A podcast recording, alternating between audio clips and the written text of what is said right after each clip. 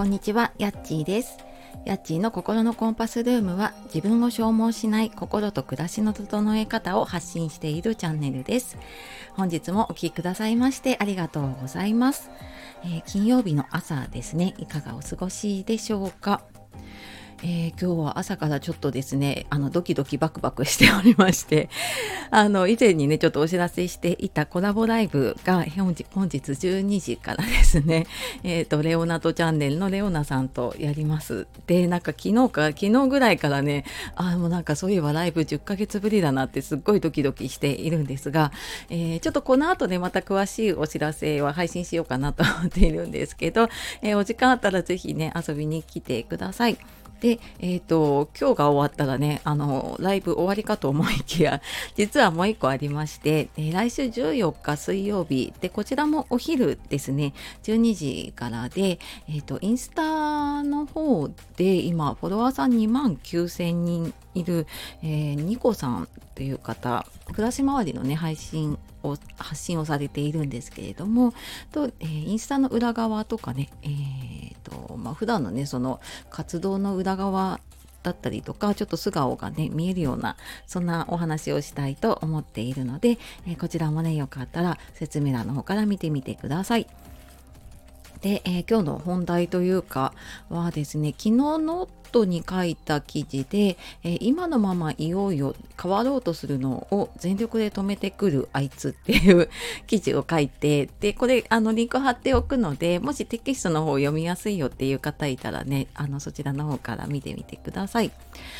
なんかこうちょっとね今の仕事変えたいなとかちょっと新しいこと始めたいなって思った時になかなか一歩が出なくって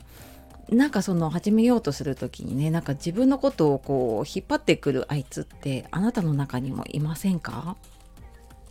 こうなんかせっかくね今の状態から抜け出して新しいところにね一歩進もうとしているのにいやもうちょっと準備してからやんないととか失敗しちゃうんじゃないかなとかねいや本当はやりたかったことじゃないかもとかって つぶやいてくるあいつ。でしかもなんか見えない糸で引っ張ろうとしてくるんですよね。でもなんか正体がわからないし目に見えないしなんかこの引っ張られるってすごい怖いよね。なんか見えない敵って。本当怖いなと思うんだけれども。でなんかこれ私も今まさにねそのあ今日久しぶりのねコラボライブだなと思うといやなんか私にはやっぱりできないんじゃないかとかね ちょっと直前になるとそういうの思うことありませんか？なんかそんな風に思ったりとか、まあ普段もねあのスタイフとか配信したりであのツイッターに投稿する時もいや誰もなんか見てくれないんじゃないかなとかこんなこと言ったら嫌われるんじゃないかなってていうなんかあらゆる方向からね見えないこう心の糸みたいなのにぐいぐい引っ張られていってでそうするとこうどんどん不安とか焦りが大きくなってさ怖さがもうマックスというか最大になっちゃうんだよね。でそうすると結局せっかくこのね配信しようと思って収録したものを下書きに保存したままにしちゃったりとかいややっぱりやめようと思って消したりとかねそういうことをしちゃうんだよね。でなんか私もこういう風になんかうじうじしてる自分がまたさらに嫌でなんか自己嫌悪になったりしてたなって思うんです。でもなんかこの実はね心の糸引っ張ってくるねあの見えない正体のものってあのみんなの心の中にあるものでちょっと言葉難しいんですけど心理学的ホメオスタシスっていう言われるものでホメオスタシスって多分ね言葉聞いたことがある方もいると思うんですけどなんか体温だったりとか血糖とかそういう自分の体の中のねバランスを一定に保とうとしてくれるもの。だからなんか体温ちょね、極端に上がってもやっぱり元に戻るしね。なんかそういうバランスをとってくれるもの。でこれがなんか心理学的に脳でも働いているって言われてるんですよね。であのなんか新しいことやろうとした時にねこのこここいつじゃないな心理学的ホメオスタシスっていうのが働くとこう今のままでいいんだよとか変わる必要ないよって変化することを全力で止めてくるですね。まあ、それが、あの、このね、えーと、心の糸の仕事なんだけれどもで、まあ、これがなんかその正体なんですねだからなんかその新しいことやろうとして不安になったりドキドキした時ってなんか私のやる気がないからできないんじゃないかとかあと自分がダメだからなんかこうやってやっぱりやろうと思ったことできないんじゃないかって私も思っちゃうんだけどなんかあまたあの心の糸が引っ張ってるんだなってって思うとちょっと冷静になってでなんか不安に押しつぶされてねこうやろうと思ったことやめるっていうこともねちょっとなくなってくるんですね。でまあそうは言ってもねやっぱりこう未知の世界とか新しい世界に踏み込むのって本当に怖いと思います。でなんかこれってうまくいってない時だけじゃなくて実はうまくいってる時にもね心の糸がこう引っ張ってくる時ってあるんですね。でなんかこれ意外なんですけどうんなんか私は会社辞めてで自分で独立して仕事をしてからね結構この常に引っ張ってくる怖さと共存しているかもしれないんですけどやっぱり常に新しいことを自分でどんどん一人でやっていくっていうことでやっぱりすっごい引っ張られる力もその分大きくなるんですよね。ででもあのなんか仕事がうまくいっていて例えばクライアントさんとねこう、うん、と何人かの方と出会えて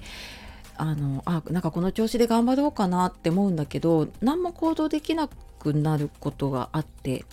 であの会社員じゃないからこう決まったお給料が入ってくるわけじゃないし何もやらなければ何も自分のね、えーと、仕事にはなってないからさすがにこのままじゃまずいなって思って、まあ、そういう日がね続くと私は人と話すようにしていてで、まあ、それもやっぱりちゃんとね思考を整理するために、えっと、コーチングのセッションを受けることが多いんですね。